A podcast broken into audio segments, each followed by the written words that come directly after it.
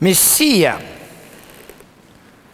Объективны ли доказательства из священного писания?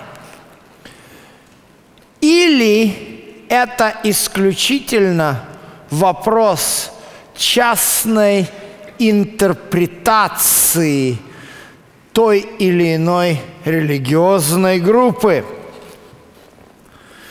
На этих лекциях мы исследуем пророчество и мы исследуем Евангелие, потому что, с одной стороны, очень легко, прочитав в евангельском тексте для христианина, сказать «да», это исполнилось в пророчестве.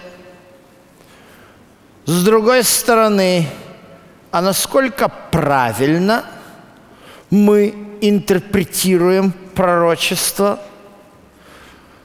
Мой хороший друг Пинхас Полонский – Э, который один из э, раввинов, он является одним из раввинов, которые, в общем-то, очень дружелюбно настроены по отношению к христианству, но он говорит, христианы во многом с ними, но вот э, пророчество-то они истолковали совершенно неправильно – эти пророчества не говорят об Иисусе. Более того, а, более так, э, вернее, менее дружелюбно настроенные оппоненты, они открывают евангельский текст и говорят, что там очень много противоречий.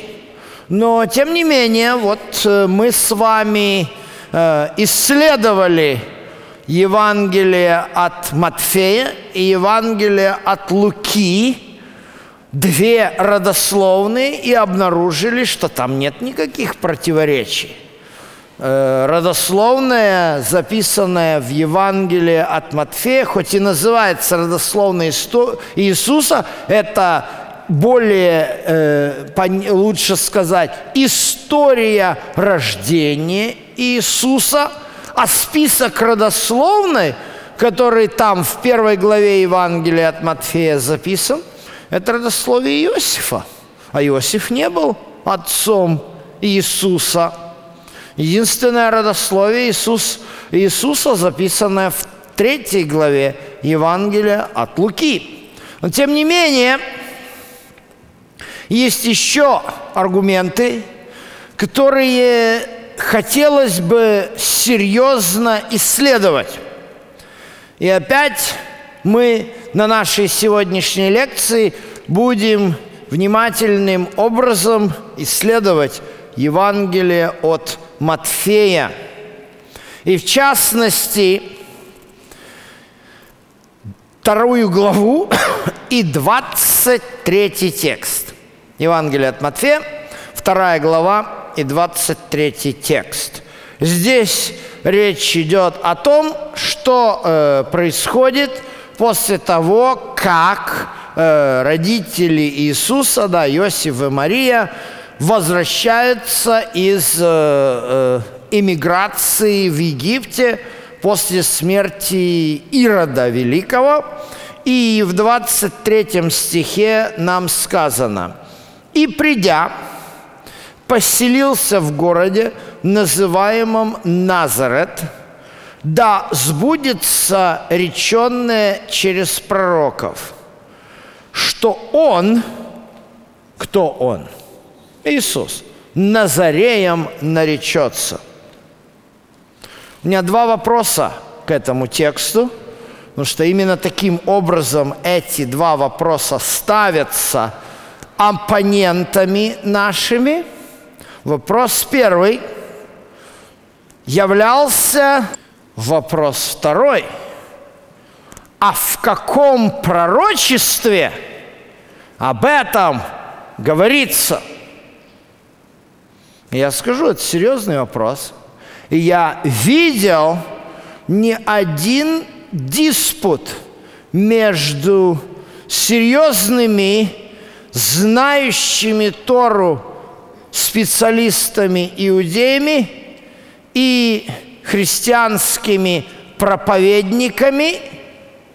И я видел, что этот вопрос, заданный христианам из Евангелия, ставит их в тупик. И поэтому мы попытаемся разобраться, а, в чем здесь идет речь, о чем здесь идет речь. Э, дело в том, что действительно перед нами интересная проблемка. Назарей. Об обете назарейства на иврите «назирут» написано у нас в книге числа 6 глава.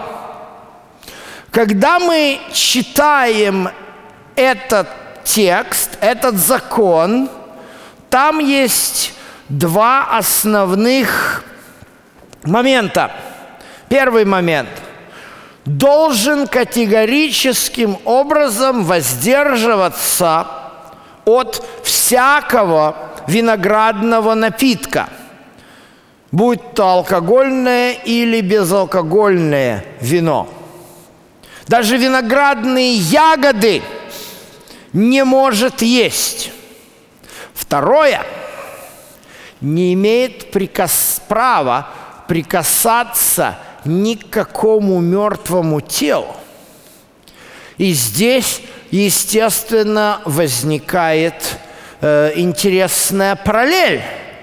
Параллель на то, что священники тоже не имели права это делать. Вот, и после этого когда его обед заканчивается, он должен принести жертву. Вот это вот обед Назирута, назарейства, он фактически является вот таким вот возможностью для израилитов не священнического рода, служить Богу. Вот сама вот эта вот постановка вопроса, что он не должен прикасаться к мертвому телу, то есть он таким образом постоянно находится как-то при храме, в храме, то есть вот таким вот образом. Это обет Назирута. Но есть не делал ни одного, ни другого, ни третьего. Мы с вами читаем на последней вечере он взял чашу, благословил, пейте из нее все. Дальше. Иисус неоднократно воскрешал мертвых, сына вдовы из Наина, э, дочь Аира, Лазаря. То есть он соприкасался, он подходил к могиле Лазаря. Ну и третье, Иисус не приносил никаких жертв, освобождающих себя от какого-то обета. Ну и как бы ничего не говорится об его волосах, стриг он их или не стриг. явно что-то у нас не клеится здесь. А что у нас здесь не клеится, нам нужно понять, исходя из проблематики разницы в алфавите и фонетике еврейского и греческого языка. Дело в том, что, но прежде чем мы разберемся в этом, мы посмотрим еще раз на вот это название города. Назарет.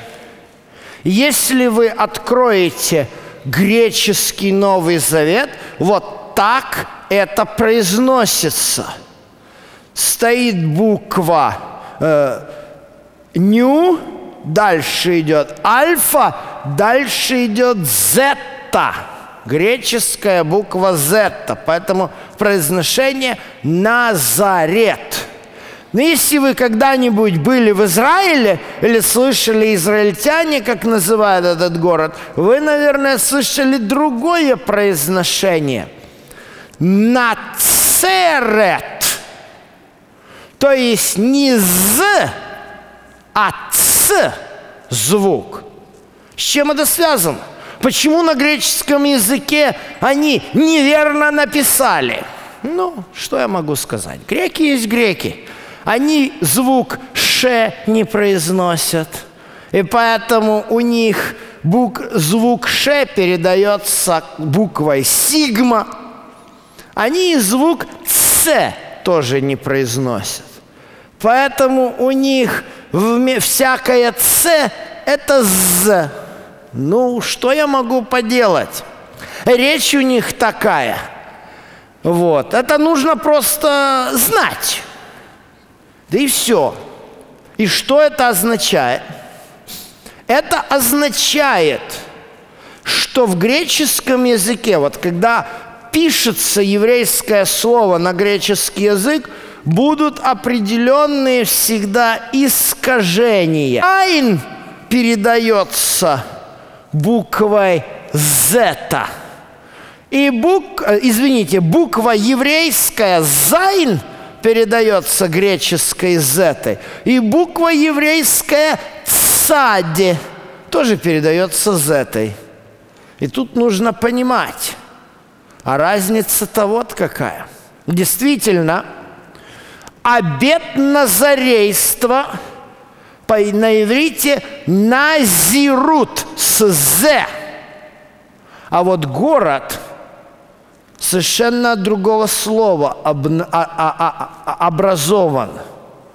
Нацерет происходит от еврейского слова «нецер».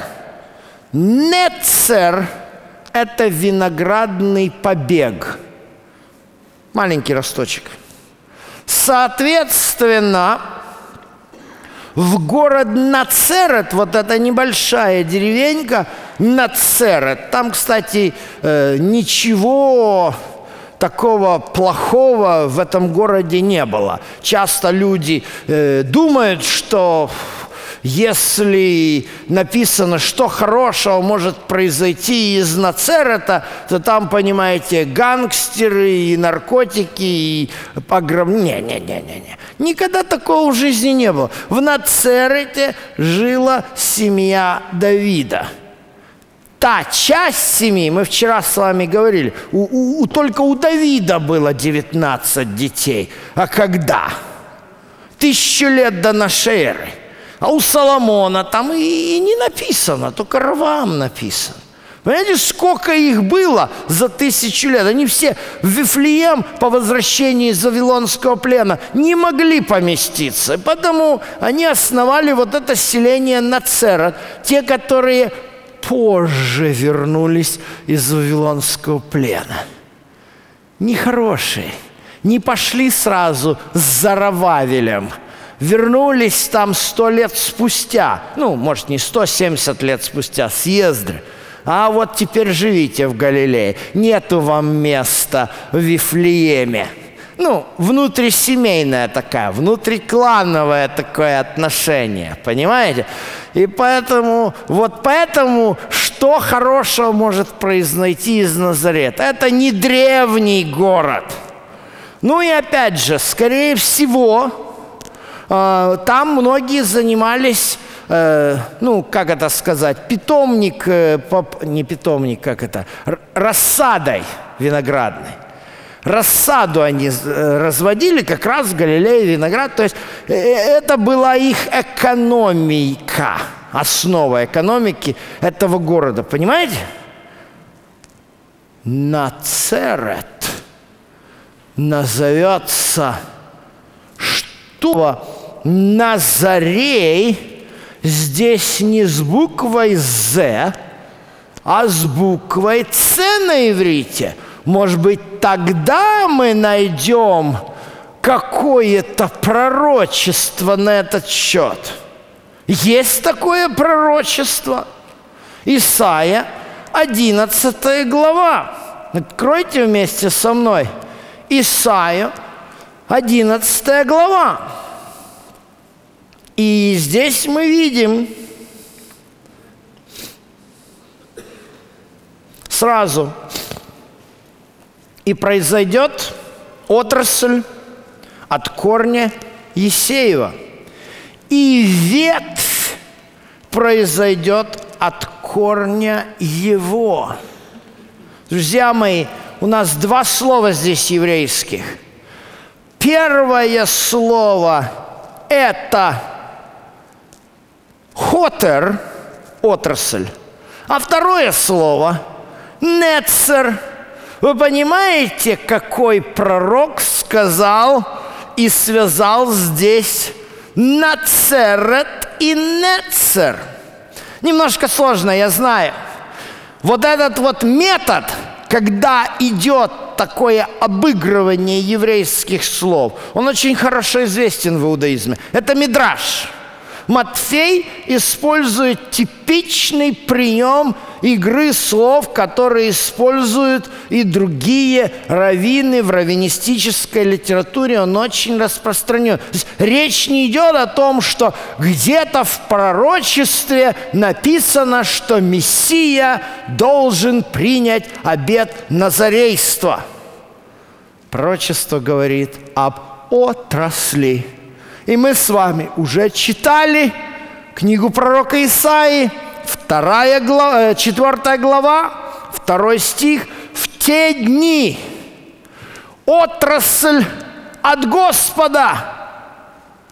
Вот эта вот тема отрасли, она не только в книге пророка Исаи э, возникает, она и в книге пророка Захарии, третья глава, там прямо говорится, э, когда э, Захария пророк говорит Иисусу, Егошуа его зовут на иврите, сыну Иосидекову, который тогда был первосвященником, в книге пророка Захарии, третья глава, он говорит, «Я придет мой раб, по имени отрасль.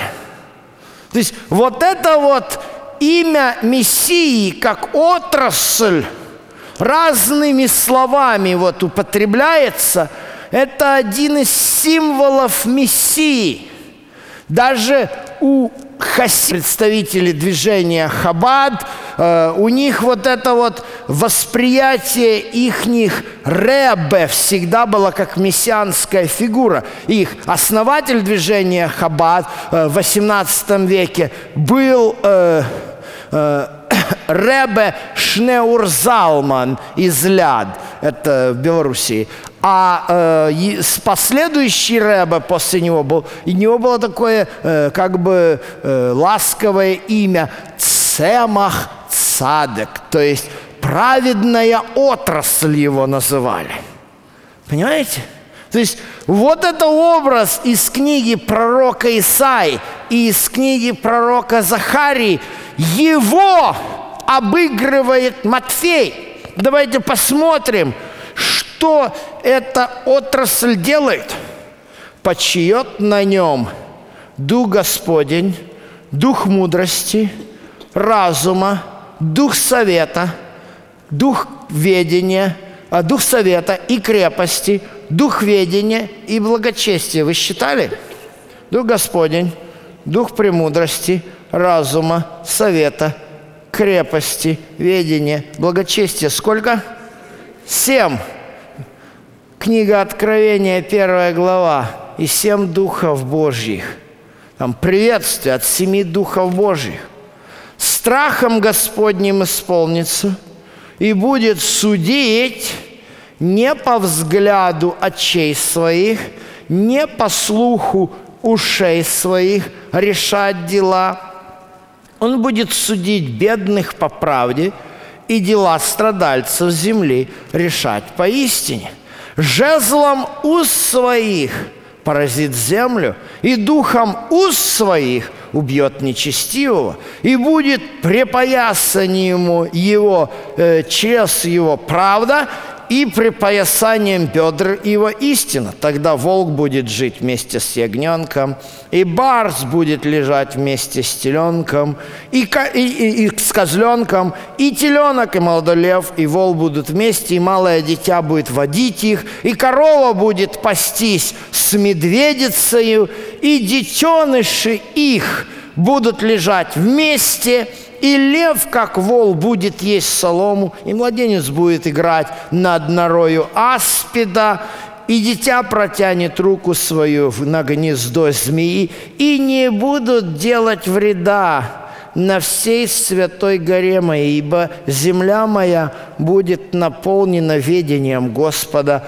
как воды наполняют море. Друзья мои, вот кто такой отрасль от Господа? Отрасль от Господа приносит нам мессианское царство, вечное царство. А будут ли на новой земле жениться, выходить замуж – ну, там у Иисуса есть, на небе не выходят замуж, не женятся. Ну, друзья мои, это на небе.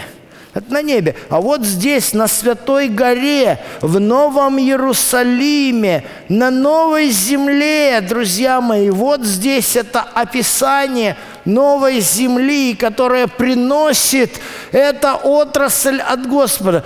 Там есть малое дитя. Откуда оно возьмется?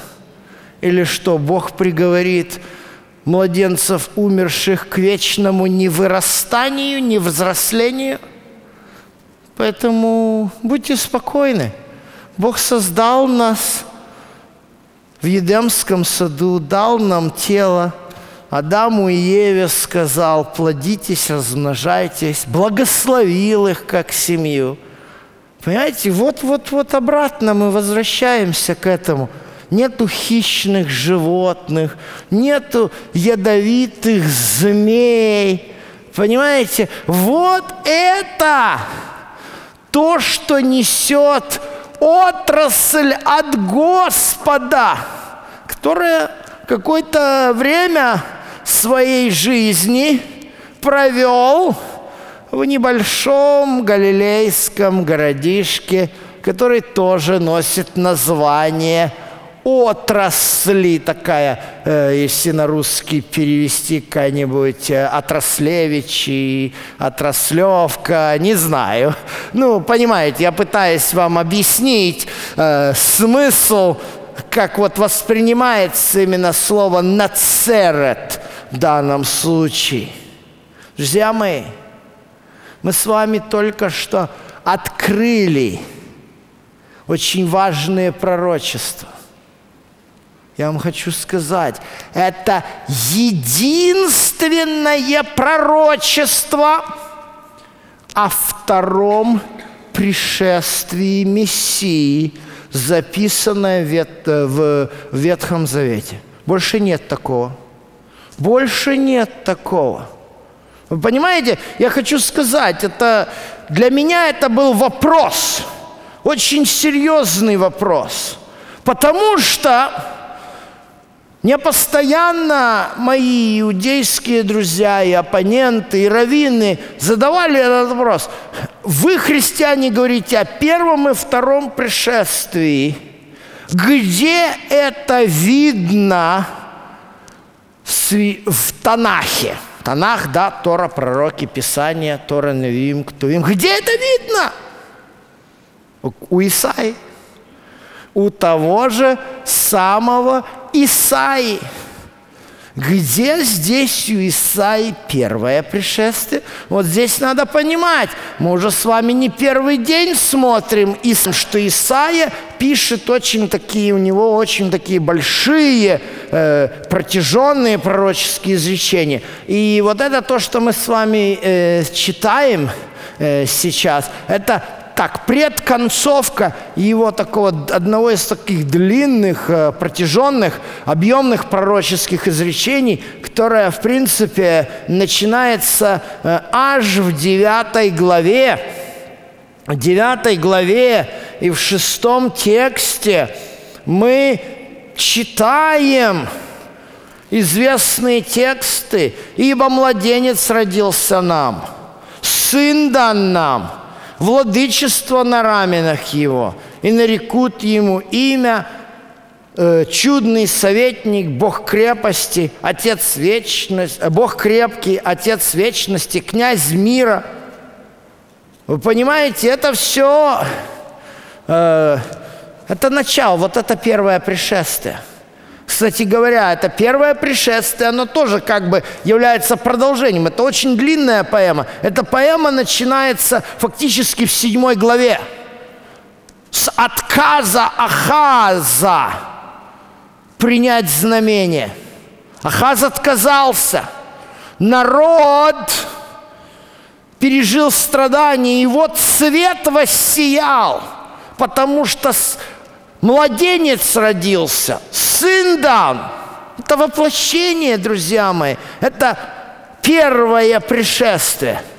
Но, к сожалению, это первое пришествие, если мы читаем дальше книгу пророка Исаии, оно не решает многие проблемы Израиля.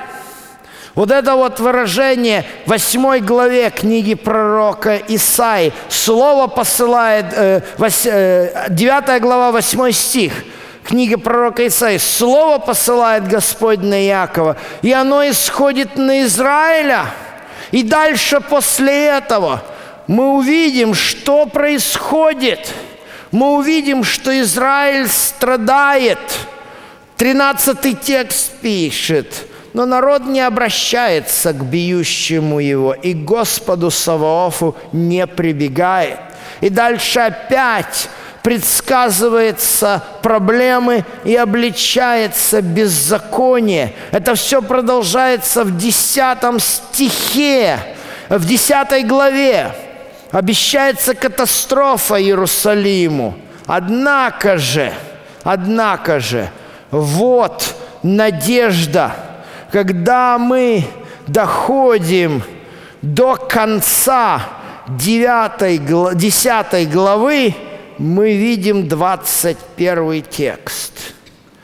Остаток обратиться к Богу сильному.